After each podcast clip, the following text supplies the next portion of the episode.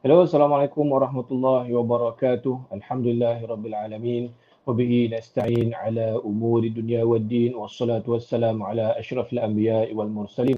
Wa ala alihi wa sahbihi ajma'in. Amma ba' Yang dihormati saudara-saudara muslim-muslimat yang menonton uh, live di Facebook Muslim Volunteer Malaysia pada malam ini.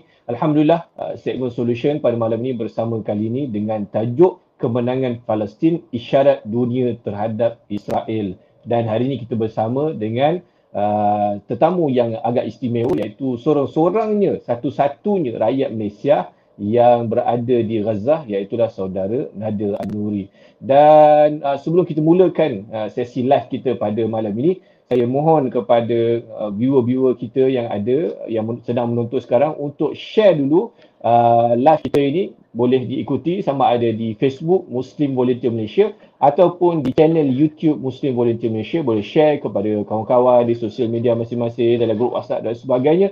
Mudah-mudahan uh, apa yang kita kongsikan yang kita sembang pada malam ini dapat memberi manfaat kepada lebih ramai lagi insyaAllah. Dan kita masih lagi menunggu uh, saudara Nadil Al-Nuri untuk bersama dengan kita pada malam ini. Dan sebelum saya teruskan uh, sesi kita pada malam ini ingin saya war-warkan bahawa uh, sesi live streaming Muslim Volunteer Malaysia solution ini ditaja oleh Pusat Pakar Psikologi Jiwa Damai. Jadi saya ucapkan ribuan terima kasih kepada Jiwa Damai kerana atas uh, kesudian uh, pihak Jiwa Damai dalam menaja program-program terutama online ketika COVID ni Uh, kepada pihak Muslim Volunteer Malaysia.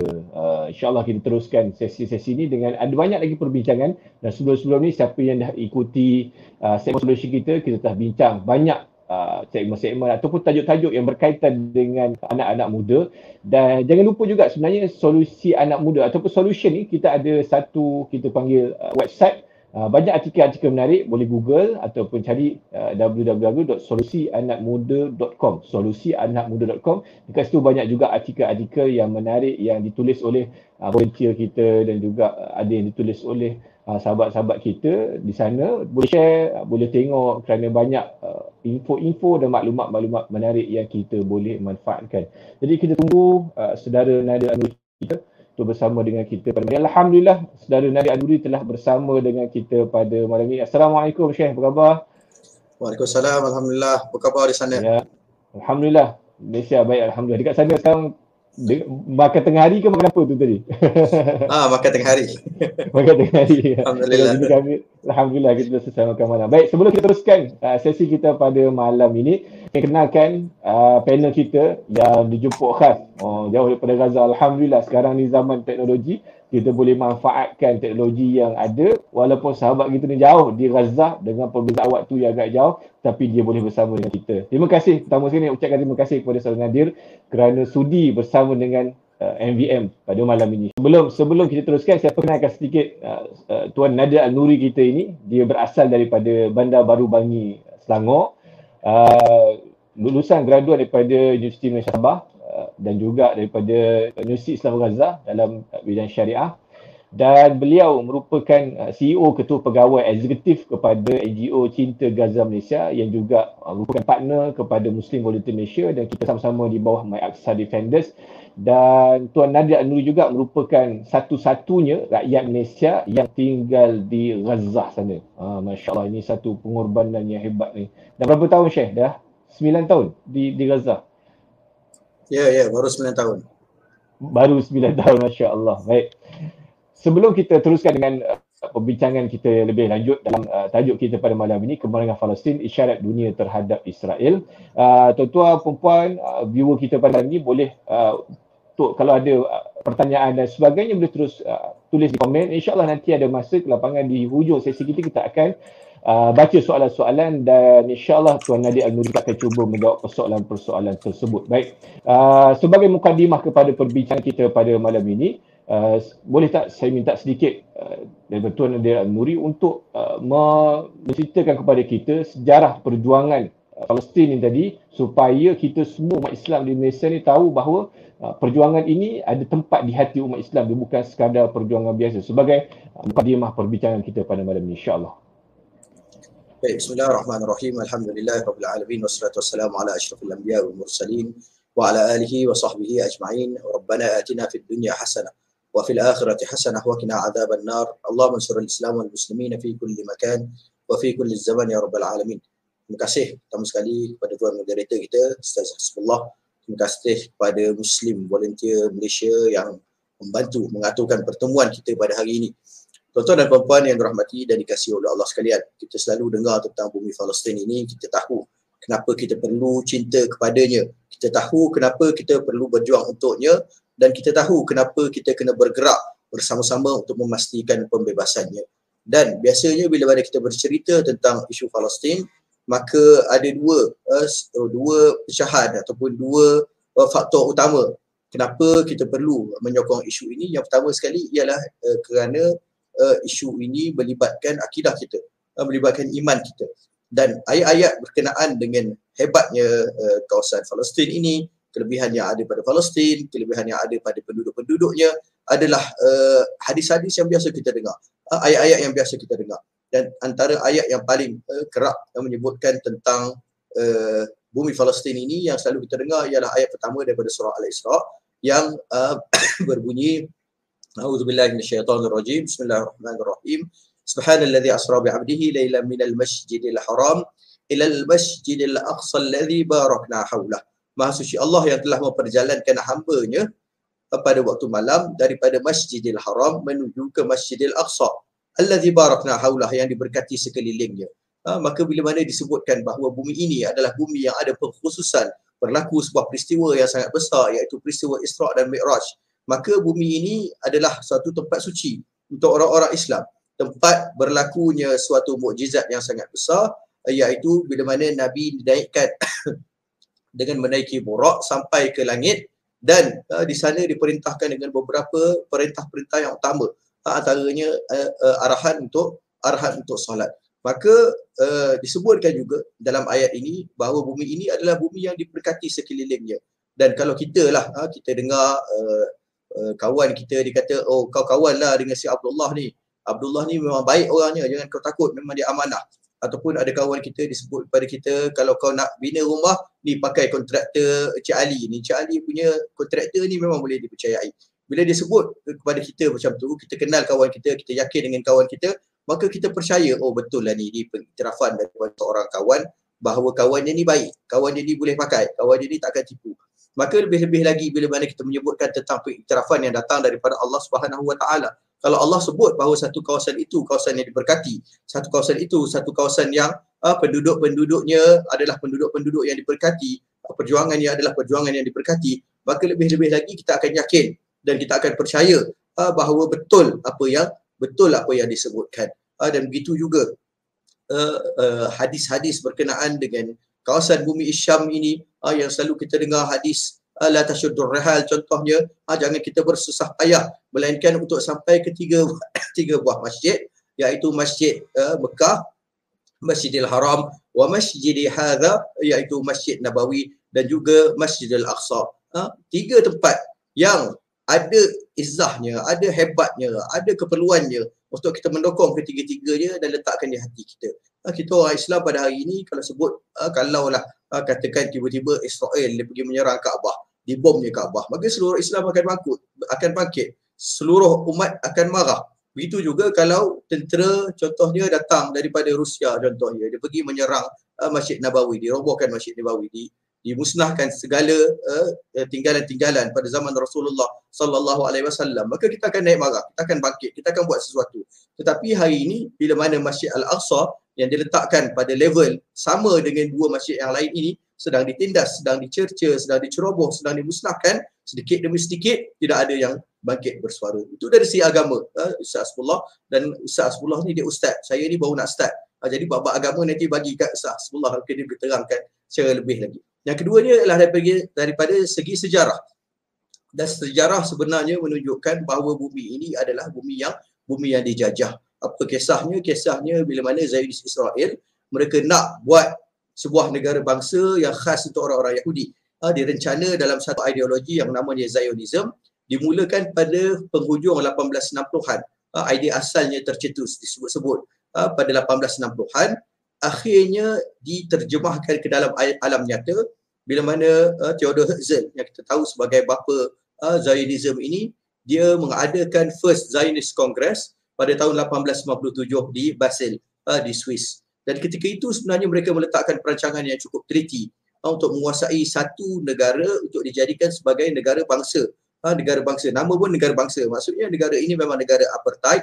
Negara ini memang negara yang akan menghalau penduduknya yang asal yang tidak akan memberikan hak yang sama kepada penduduk-penduduk yang asal uh, dengan ideologi itu sendiri itu yang disebutkan. Dan perlu kita faham uh, bahawa asalnya dulu sebelum Palestin ini diambil oleh Israel sebenarnya mereka ada banyak pilihan yang lain. Uh, ada pilihan untuk uh, diambil negara Uganda contohnya. Uh, tapi bila mana mereka tengok Uganda ni banyak uh, apa binatang-binatang yang puas uh, tengok dia punya bangsa pun mungkin susah sikit nak dipatahkan uh, uh, perjuangan mereka untuk mempertahankan uh, untuk mempertahankan bumi Uganda. Dan selain daripada itu ada beberapa negara yang lain yang sebenarnya dipilih untuk menjadi negara Israel. Tapi akhirnya uh, keputusan yang dibuat ialah untuk memilih negara Palestin. Kerana Palestin ini sesuai dari segi geografinya sesuai dari segi agamanya kerana kononnya bumi ini pernah diduduki uh, oleh Yahudi dulu bila mana mereka mengasaskan uh, dua buah negara Judea dan Samara di kawasan ini. Dan juga disebutkan bahawa kawasan ini juga uh, pernah diduduki oleh Zionis Israel Ha, dan kalau kita tanya bila, maka dia akan jawab sebenarnya 2000 tahun lepas ha, mereka duduk di sini sebelum dijajah oleh Rom. Nah, jadi seolah-olahnya ada orang datang ke rumah Ustaz Asfullah disebut kepada Ustaz, Ustaz ni rumah ni saya punya ni Ustaz, sila keluar Ustaz, bawa keluar semua barang, bawa keluar anak-anak saya nak berpindah masuk. Ustaz Asfullah apa pelik? Aku rasa macam aku yang beli rumah ni dulu. Ha, dah dekat 50 tahun, 60 tahun aku duduk kat sini, tiba-tiba dia datang, dia kata rumah ni aku mengaku pula. Kita pun tanya dia, bila lah kau datang, bila rumah ni kau duduk? Ha, sejak bila kau duduk kat sini? Dia kata, oh 2000 tahun lepas saya duduk kat sini.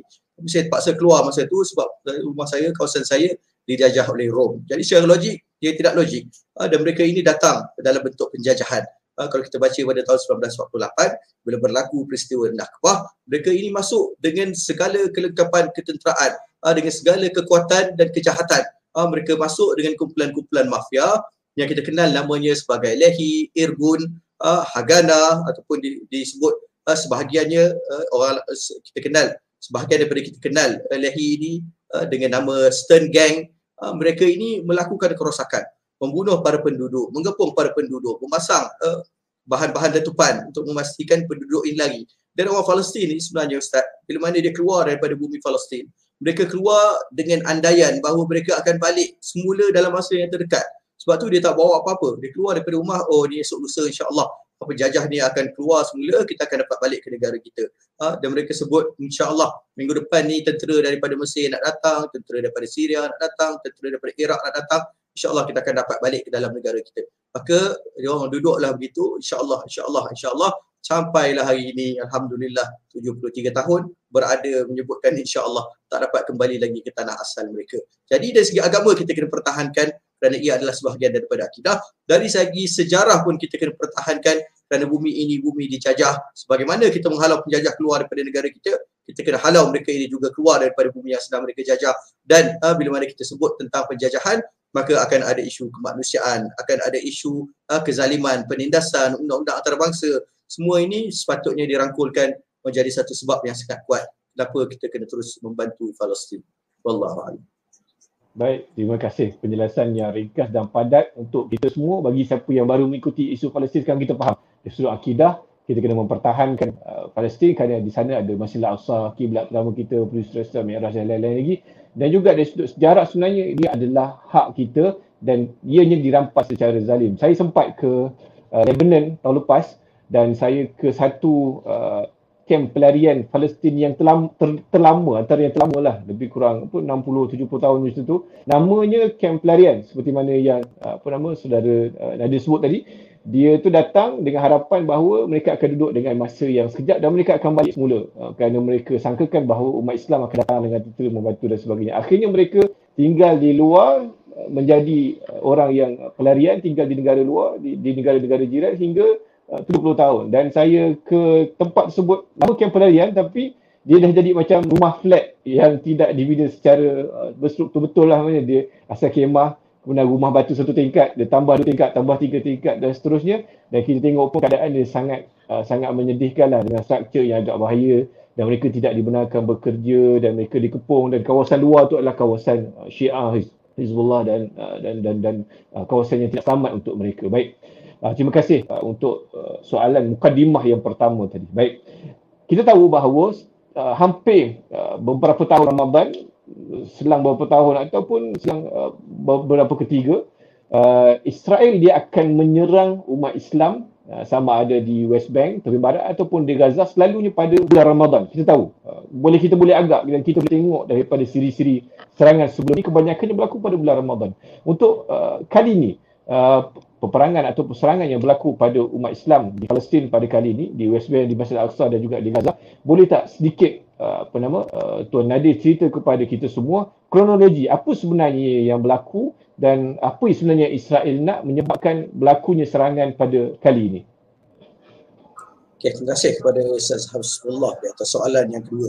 Yang pertama sekali kita kena tahu bahawa Zionis Israel ini adalah sebuah bangsa yang cukup-cukup terancam sebuah negara yang cukup-cukup terorganisasi.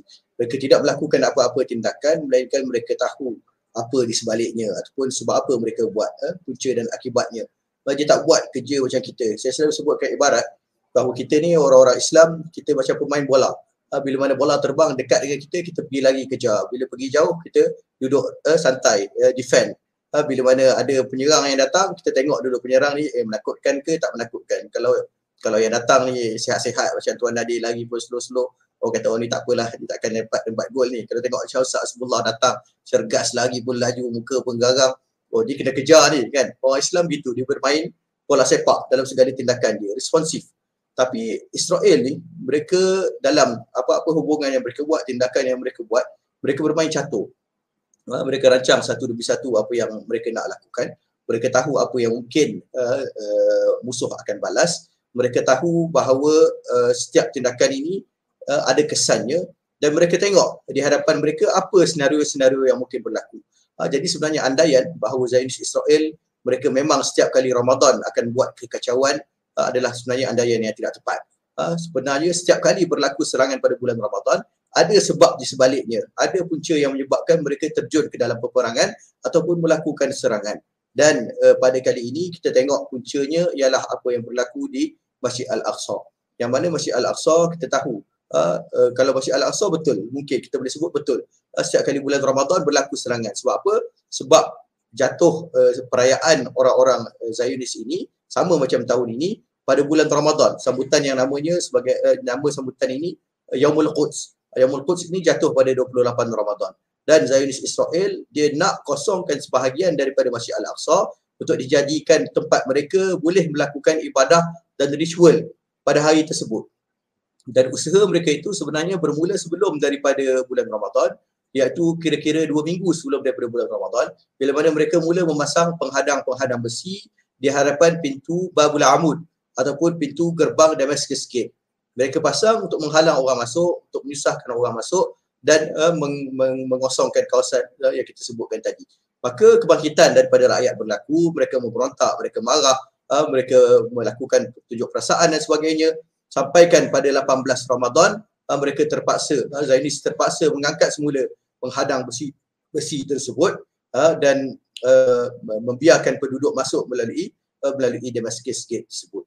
Walau bagaimanapun, Zionis Israel dan juga penduduk-penduduk Tempatan Haram ini dia tidak berputus asa.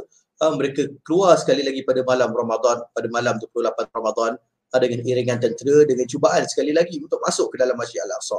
Uh, dan kalau kita tengok gambar-gambar uh, tadi sebahagian pada gambar yang ditunjukkan bagaimana penduduk-penduduk Kota Al-Quds dan mereka yang datang daripada sekitar kawasan tersebut yang datang duduk dalam Masjid Al-Quds, uh, Masjid Al-Aqsa, mereka kumpulkan batu, mereka pasang penghadang-penghadang daripada kayu-kayu yang boleh dijumpai uh, berdepan sebenarnya dengan uh, tentera Zionis yang lengkap dengan yang lengkap dengan persenjataan mereka. Jadi apa yang berlaku ketika itu ialah uh, mereka mula memanggil dan menyeru. Uh, mereka menyeru uh, penduduk-penduduk di bumi Gaza. Uh, mereka panggil dengan seruan mensyan Allah ya Gaza ya Allah. Uh, mereka sebutkan demi Allah wahai Gaza bergeraklah bertindaklah buatlah sesuatu. Dan pada masa yang sama mereka juga, juga menyeru kepada Brigade Izzuddin Al-Qassam untuk bertindak.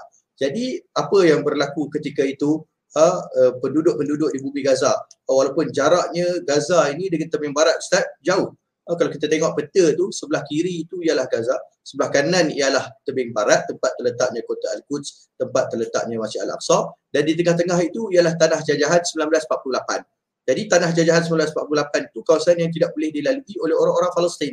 Jadi kami ini ada di Gaza ni walaupun Al-Aqsa jaraknya kira-kira 80 sehingga 90 km sahaja untuk sampai ke sana. Adakah kami boleh sampai ke sana sembahyang di sana? Maka jawapannya tidak boleh. Itu juga generasi yang muda yang ada pada hari ini mereka tidak pernah sampai ke kota Al-Quds, tak pernah sampai ke Masjid Al-Aqsa. Tetapi dengan semangat solidariti, dengan semangat kesepaduan apa yang dibuat oleh penduduk Gaza, mereka turun ke jalan raya menyatakan sokongan terhadap penduduk-penduduk kota Al-Quds dan bantahan terhadap apa yang dibuat oleh Zionis Israel dan lebih daripada itu Mujahidin juga meluahkan kenyataan. Brigade Izzuddin Al-Qassam dia keluarkan amaran kepada Zionis supaya keluar tinggalkan Masjid Al-Aqsa kalau tidak kami akan mula meledakkan roket-roket kami ke seluruh kawasan tanah haram Israel. Dan ha, ternyata mereka kendur dan keluar berundur daripada kawasan masjid tetapi ha, sudah terlambat. Maka Al-Qassam pun keluarkan lagi satu kenyataan ha, disebutkan kepada mereka bahawa ha, uh, uh, kalian telah keluar tetapi lambat.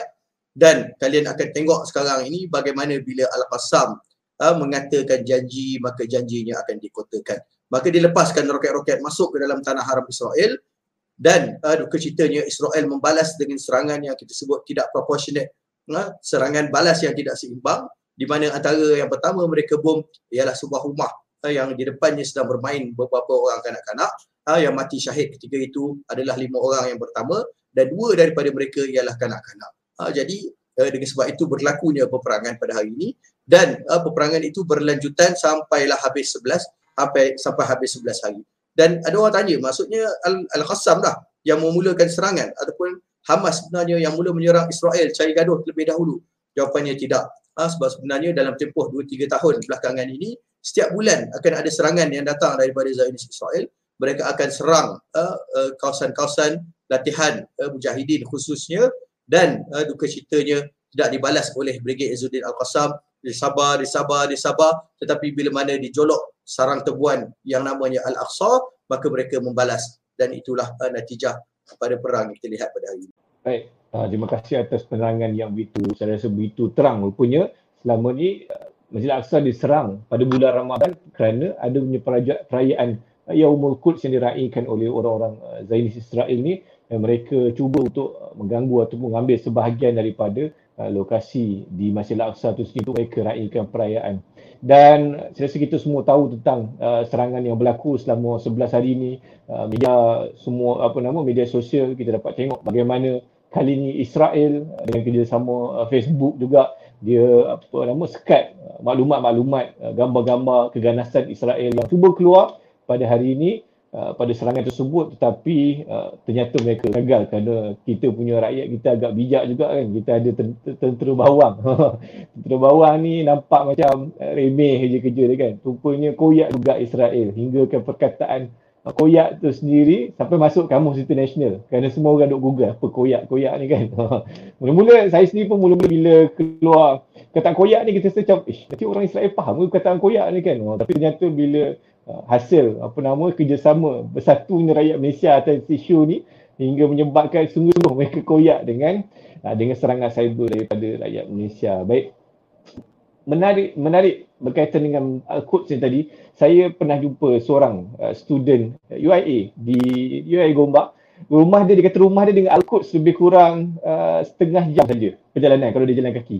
Dia kata tapi sepanjang hidup dia, dia cuma pernah pergi Al-Aqsa sebanyak dua kali saja kerana walaupun setengah jam jarak daripada rumah dia nak pergi ke Al-Aqsa dia kata terpaksa lalu roadblock yang banyak. Dan dia kata yang dua kali sampai tu satu dia dia menyuruh suruh celah kereta apa semua jalan daripada setengah jam perjalanan jadi sampai 4 5 jam baru sampai ke Al-Aqsa. Dan yang kedua dia kata kerana pada waktu tu ada kebangkitan dan menyebabkan orang ramai keluar pada tu dia boleh sampai. Itu je dia kata orang Malaysia dia untung. Kerana orang Malaysia dia kata setiap tahun nampak ada pergi rombongan pergi ke Al-Aqsa. Dia yang rumah setengah jam pun payah nak sampai ke sampai ke Al-Aqsa. Baik.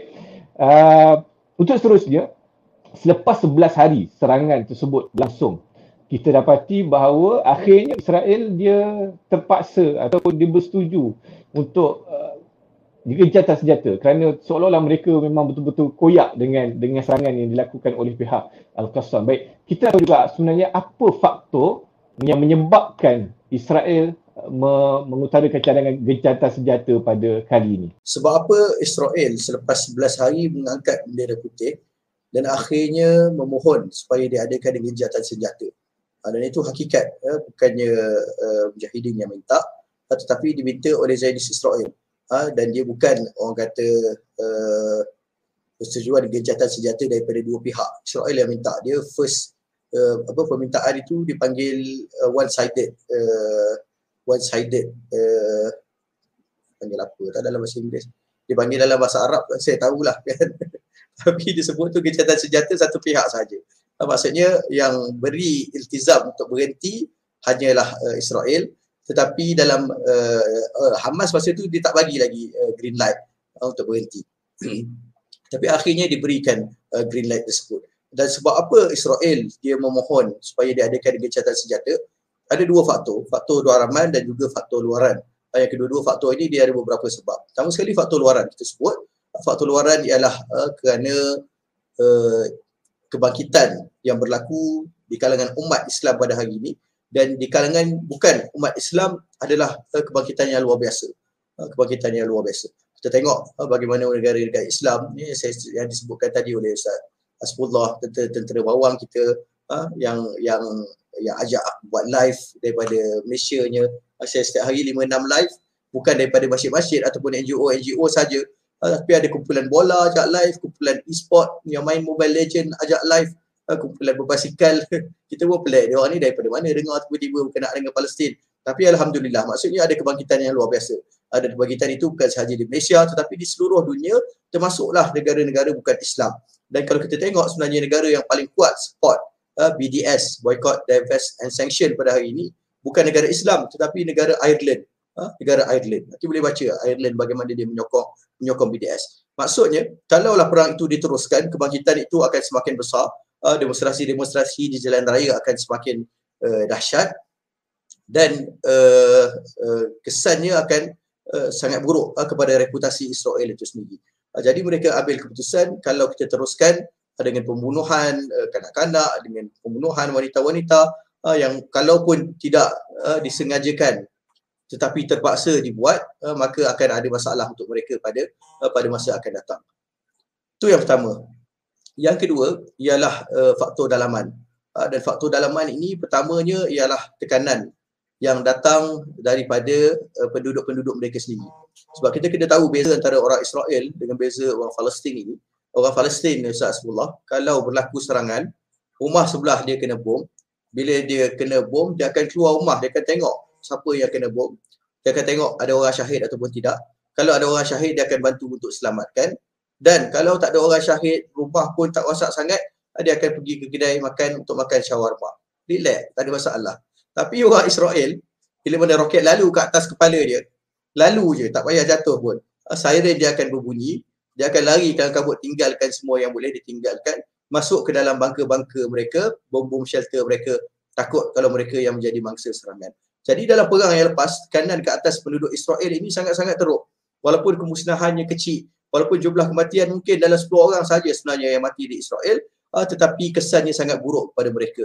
Uh, setiap hari disebutkan mungkin uh, dalam 37 juta dolar uh, uh, ekonomi mereka terjejas. Uh, pelaburan tak dapat berjalan airport-airport terpaksa ditutup. Uh, begitu juga kita tengok uh, keadaan uh, uh, penduduknya sendiri kita sebutkan tadi hampir 70% daripada penduduk terpaksa menyorok uh, dan tak dapat bergerak melakukan aktiviti sekolah semua terpaksa ditutup jadi isunya sangat besar ke atas mereka dan mereka sangat-sangat uh, susah tekanan datang sangat kuat ke atas kerajaan untuk menghentikan peperangan ataupun melakukan tindakan yang boleh menyelesaikan masalah Gaza ni secara keseluruhan. Uh, menyelesaikan ni maksudnya dibom habis-habisan ke, dimusnahkan sepenuhnya ke ataupun dihantar masuk tentera darat uh, untuk memusnahkan kawasan Gaza ini. Barulah mereka akan berpuas hati. Uh, tetapi faktor kedua menyebabkan itu tidak dapat dilaksanakan dan faktor kedua ini ialah sebenarnya perpecahan politik yang berlaku di kalangan uh, pemimpin-pemimpin Israel itu sendiri. Kita tahu dalam bulan Mei eh, dalam bulan Mac yang lepas mereka adakan pilihan raya di Israel. Dan pilihan raya ini adalah pilihan raya yang keempat yang diadakan dalam tempoh dua tahun. Dalam masa dua tahun dia terpaksa buat empat kali pilihan raya kerana tidak ada parti yang dapat majoriti yang boleh membentuk gabungan, membentuk kerajaan. Ha, walaupun kita kuasa ingat, kita ingat Malaysia teruk dah rupanya ada lagi teruk Israel lagi teruk. dia, dia kita ingat Malaysia tu teruk dah tak apa. Kita takut kita ni terikut-ikut Yahudi pula. Banyak kali pula kita buat pilihan raya. Tapi kita Alhamdulillah tak, dalam masa 2-3 tahun, dua kali tu kita okey lah. Ha, dia orang ni empat kali dalam masa dua tahun. Tak boleh nak bentuk gabungan dia tidak ada strong and convincing numbers tu dia tidak ada. Maka apa yang berlaku uh, Sa'asbullah uh, yang ada ketika itu ialah uh, Benjamin Netanyahu pemangku kepada PM bersama dengan partinya iaitu Parti Likud dan yang menentang dia ialah parti-parti yang anti Benjamin Netanyahu yang tak nak Benjamin Netanyahu ini memerintah.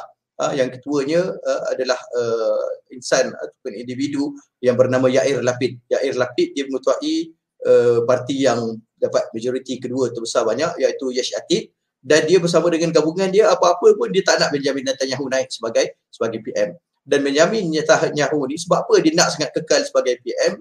Dia nak kekal uh, dengan sebab dia ada tuduhan-tuduhan dan dakwaan-dakwaan ke atasnya salah guna kuasa, rasuah dan sebagainya. Kalau dia turun sebagai PM, maka dia akan di dia akan disumbat ke dalam penjara. Ini betul-betul macam Malaysia ni. Kita tak tahu siapa yang belajar daripada siapa.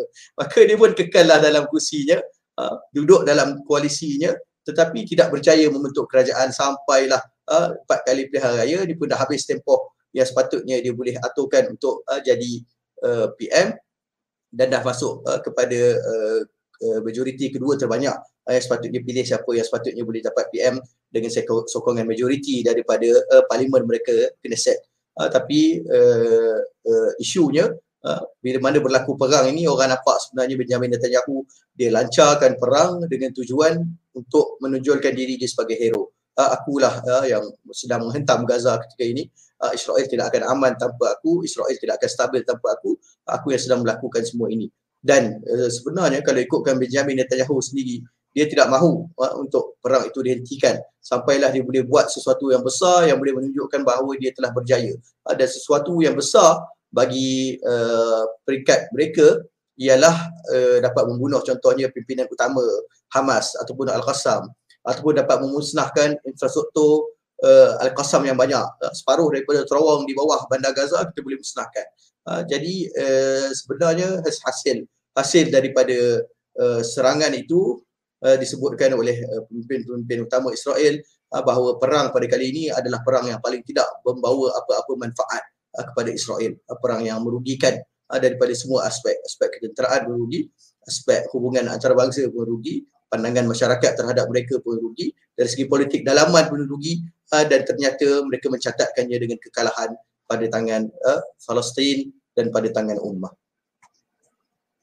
Baik, oh, satu satu penerangan yang menarik sebenarnya. Rupanya yang ni saya tahu tentang politik dalaman Israel itu sendiri. Oh, menarik dia punya situasi dia. Dan uh, selepas daripada gencatan senjata, uh, sampai 24 jam kita dapati uh, Masjid Al-Aqsa diserang kembali oleh uh, tentera Israel. Jadi ramai rakyat Malaysia sebenarnya nak tahu apa apa sebab dia kenapa dia dah uh, buat gencatan senjata dan diserang balik. Jadi sebenarnya apa yang berlaku di sana?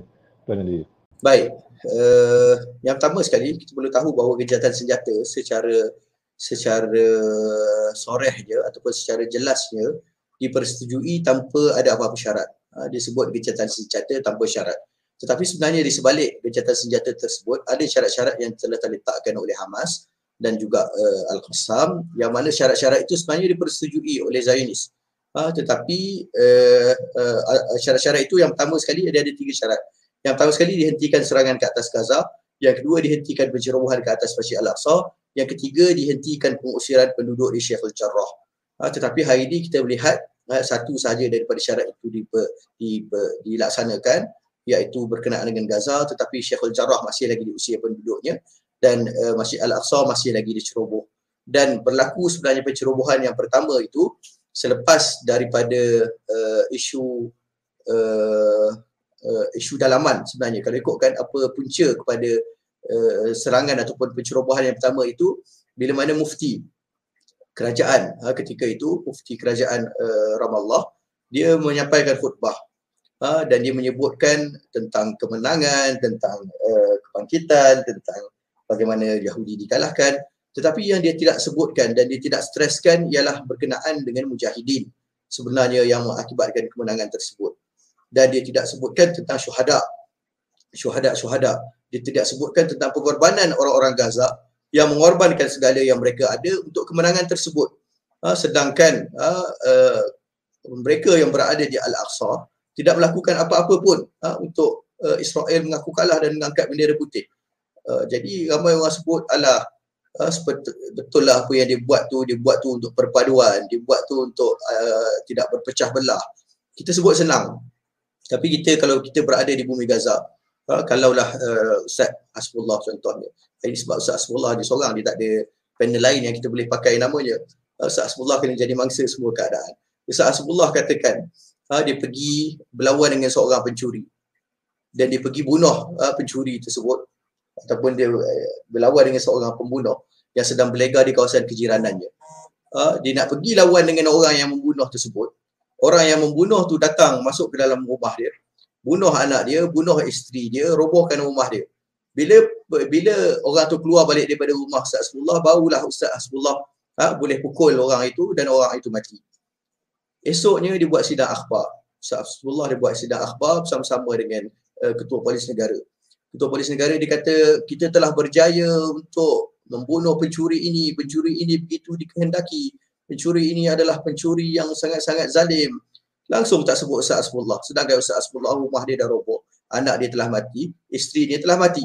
Maka ada hak ataupun tidak untuk Ustaz Asbullah marah. Ha, ke, kalau kita berfikir dengan waras, dengan rasional, pastinya mereka ada hak.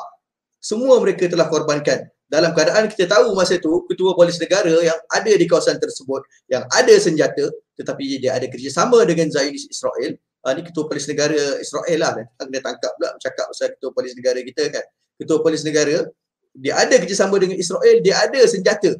Tetapi hakikatnya dia tahu uh, bahawa senjata itu dihalakan ke arah anak bangsa dia sendiri bukannya ke arah musuh. Memang orang akan ada hak untuk marah uh, dan itulah sebenarnya yang berlaku. Bila mana berlaku pergelutan itu uh, cubaan untuk memukul uh, Tuan Mufti bersama-sama dengan uh, beberapa orang yang berada di sekitarnya uh, maka Israel pun masuk campur uh, mereka menyerbu masuk ke dalam Masjid Al-Aqsa uh, dilaraikan apa yang sedang berlaku uh, dan akhirnya Mufti tersebut dapat dapat diselamatkan. Maka itu insiden yang pertama.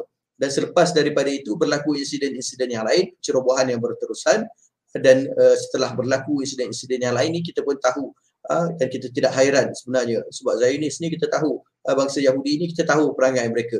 Perangai yang suka menipu perangai yang suka mengkhianat uh, perangai yang tidak berpegang kepada janji ini bukan sesuatu yang baru. Uh, dia, dia ada cok di dahi dia.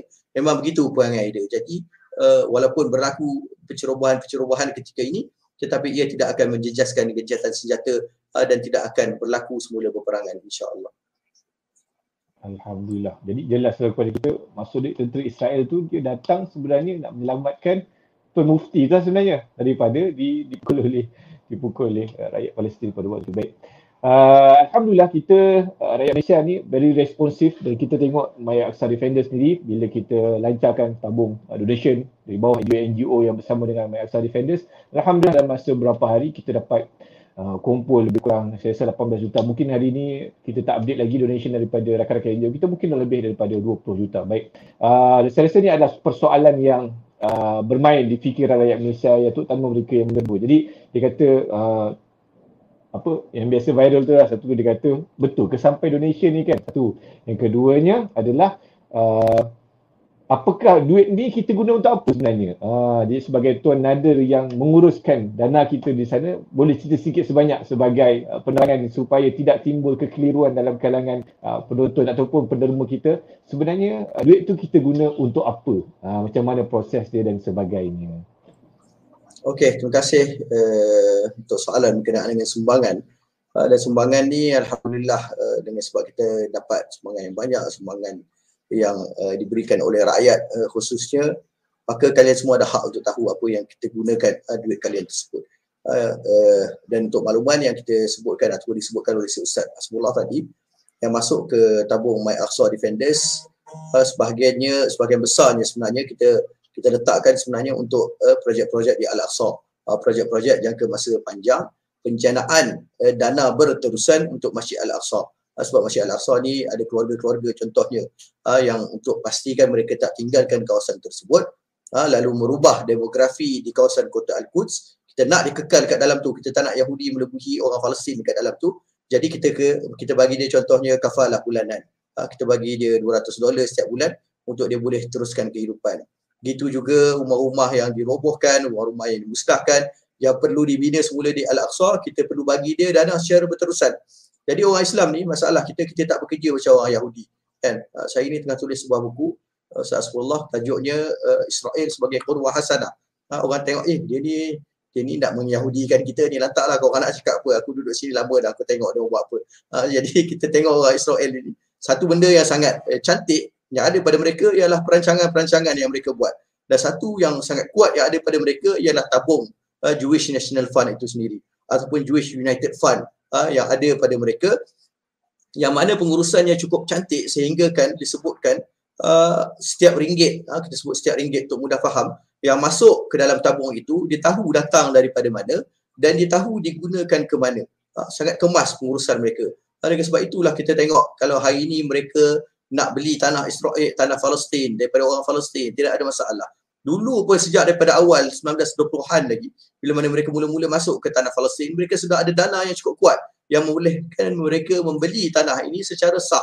Ah, jadi isunya kita orang Islam ni setiap kali kita nak sumbangan, setiap kali kita nak bantu Palestin, kita nak kena kutip sumbangan. Ah, kita nak kena uh, buat kempen, kita nak kena buka tabung. Uh, sedangkan sepatutnya kita bekerja seperti mereka. Dana yang kita dah dapat ini dalam fund ini kita akan gunakan untuk bangunkan projek-projek yang berterusan boleh menampung keperluan penduduk di kota di kota Al-Quds. Itu yang pertama. Yang kedua, uh, sebahagian daripada dana juga yang dikutip oleh My Aqsa Defenders dan sahabat-sahabat NGO yang lain kita akan gunakan untuk beberapa tujuan. Uh, dan sebenarnya tadi baru saya balik daripada mesyuarat dengan lajnah lajnah pusat yang uh, menentukan apa keperluan-keperluan mereka yang paling utama dan disebutkan keperluan yang paling utama ketika ini ialah untuk membantu mereka yang rumah-rumah mereka musnah sepenuhnya. Ha, yang musnah sepenuhnya sekarang ni mereka perlukan duit untuk dapat uh, apa dapat menyewa rumah di luar. Uh, mereka perlukan duit untuk uh, membeli sebahagian daripada perabot yang diperlukan. Uh, sebab mereka sewa rumah kosong nak kena beli tilamnya nak kena beli petinya nak kena beli apa uh, uh, washing machine-nya. Sebab uh, rumah mereka ni tak tahu bila lagi akan dibina semula. Mungkin ambil masa 6 bulan, mungkin ambil masa 1 tahun, mungkin ambil masa 2 tahun. Ada rumah yang pada tahun 2014 dimusnahkan oleh Israel dalam perang 2014 sampai sekarang ini masih belum lagi dapat dibina semula. Jadi ini yang paling utama. Mereka ni perlukan sekitar uh, 2000 dolar, 3000 dolar setiap keluarga dan jumlah mereka ini hanya ada 2000 keluarga sebenarnya. Uh, 2000 keluarga saja yang, yang perlukan. Uh, jadi sebenarnya jumlah ini tidaklah uh, terlalu besar. Yang kedua, uh, bantuan diperlukan untuk uh, projek-projek baik pulih rumah yang musnah separa. Uh, dan rumah-rumah yang musnah separa ini diperlukan kos sekitar 2000 dolar untuk setiap rumah dan ada sekitar 6000 yang perlukan perhatian segera pada ketika ini.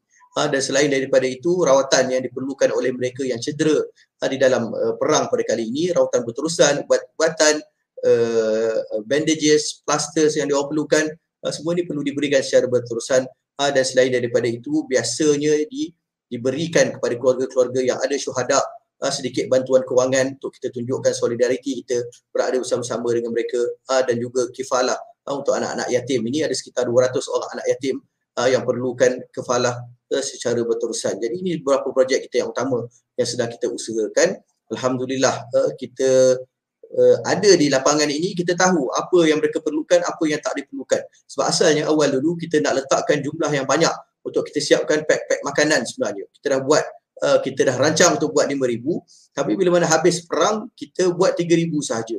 Uh, kita rancang juga untuk beli uh, selimut uh, tilam dan sebagainya tetapi bila mana keperluan itu sudah tidak ada bila mana perang berhenti mereka balik ke rumah mereka masing-masing maka kita tak perlu lagi belikan mereka tilam kita berikan mereka keperluan yang lebih besar.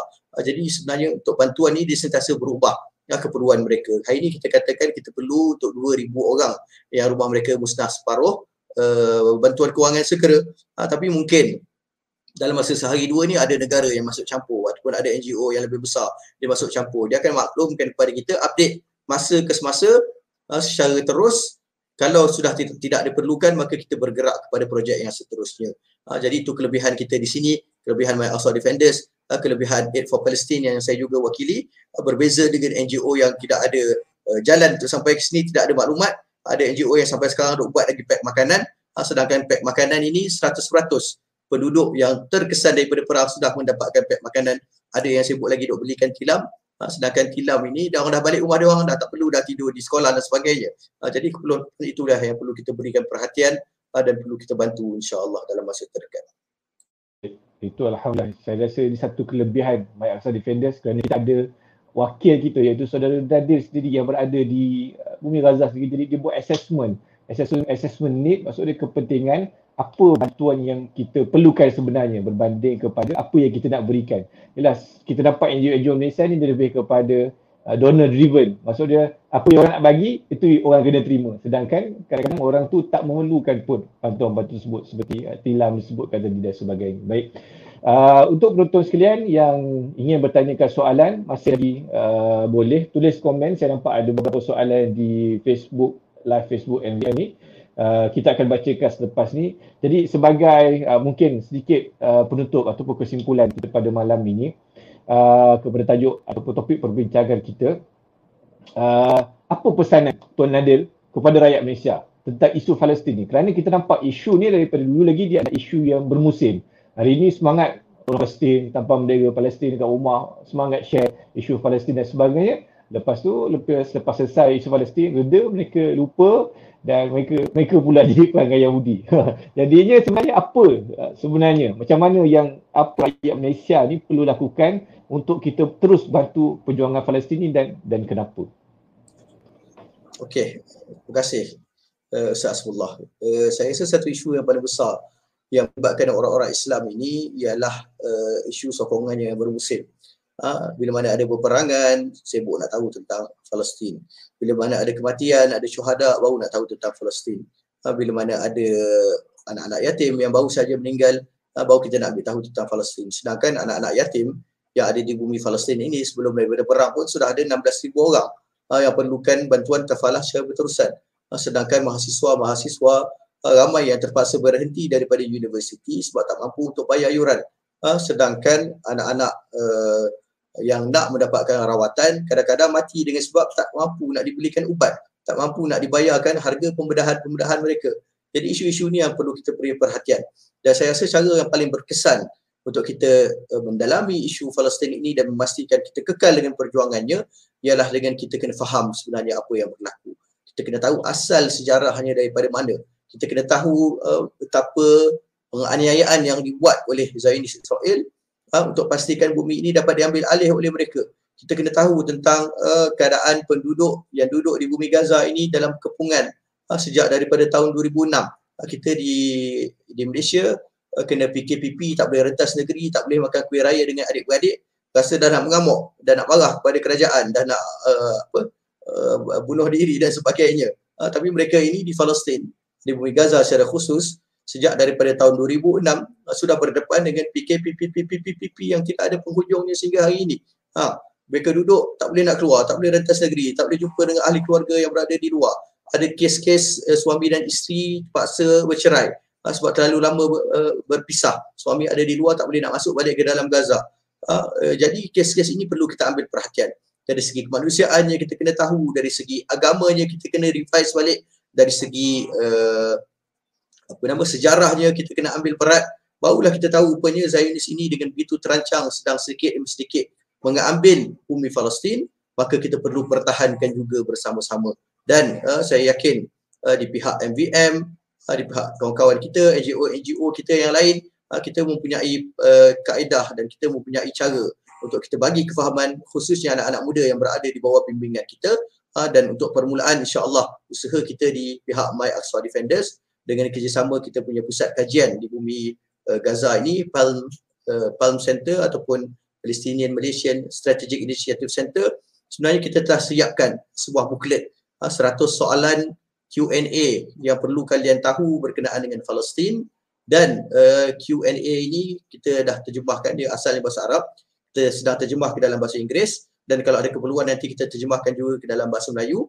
InsyaAllah kami akan uh, lead dan bantu untuk buat uh, session setiap minggu bercakap uh, tentang uh, isu ini. Dan kita mulakan dengan buku yang simple ini 100 soalan ini. Sekurang-kurangnya nanti kalau kita nak uh, uh, kita nak berlagak di laman-laman uh, IDF uh, Israel Defense Forces ataupun Israel berbahasa Melayu ataupun Israel in Singapore dan sebagainya bolehlah kita hujahkan dengan fakta-fakta kan?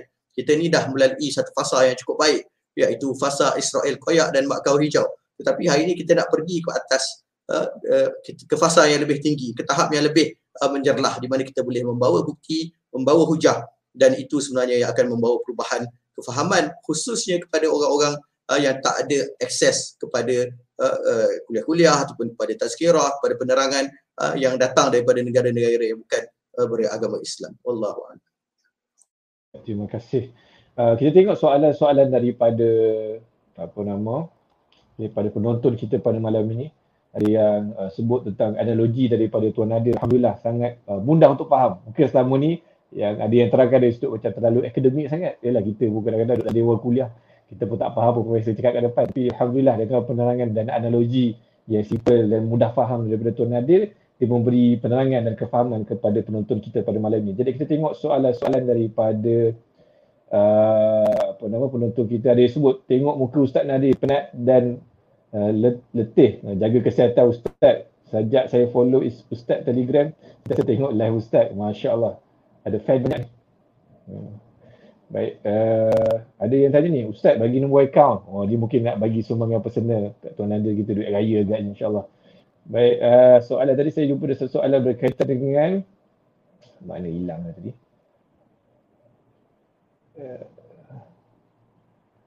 Soalan berkaitan dengan two state solution. Jadi mungkin uh, kita tahu bahawa two state solution ni adalah salah satu daripada uh, cadangan daripada uh, ahli politik. Termasuk juga ahli politik di Malaysia yang menyebut tentang two state solution. Jadi boleh tak uh, mungkin Tuan Nadir terangkan sikit tentang isu two state solution ni secara ringkas. Okey. Uh, kita boleh habis uh, saat semula saat uh, jam 8.30 kita boleh habis kan? Ya. Yeah. 9.30 maksud saya. Kita ada program lagi dua program sebenarnya malam ni. Uh, jadi soalan-soalan ni Masya Allah soalan two state solution ni diperlukan masa yang panjang untuk jawab. Tapi kita akan jawab secara ringkas. Two state solution ini ialah satu idea yang dibuat sebenarnya asalnya dulu lagi daripada sebelum tahun 1948 iaitu pada tahun 1947 yang nama asalnya UN Partition Plan uh, yang dibuat oleh UN untuk membahagikan bumi Palestin ini kepada dua bahagian. Satu bahagian untuk orang Palestin dan satu bahagian untuk orang-orang Israel dan pastinya uh, idea ini asalnya memang ditolak oleh orang Palestin. Seolah-olah kita datang ke bumi Malaysia, British datang ke Malaysia, dia menjajah Malaysia, dia kata daripada Terengganu, Pahang, Kelantan, uh, semua ni masuk ke dalam Israel. Negara-negara sebelah pantai barat daripada Perlis sampai ke Johor, uh, kita bagi kepada orang-orang Palestin. Maka pastinya kita akan menolak. Sebagaimana kita menolak, mereka juga akan menolak bagaimana mereka bagaimana bumi mereka dibahagikan kepada beberapa bahagian uh, mengikut sesuka hati. Jadi apa yang berlaku uh, mereka menolak uh, two state solution ini uh, dan uh, akhir sekali uh, yang berlaku pada tahun uh, 1967 ialah uh, border-border baru yang terbentuk di bumi Palestin ini.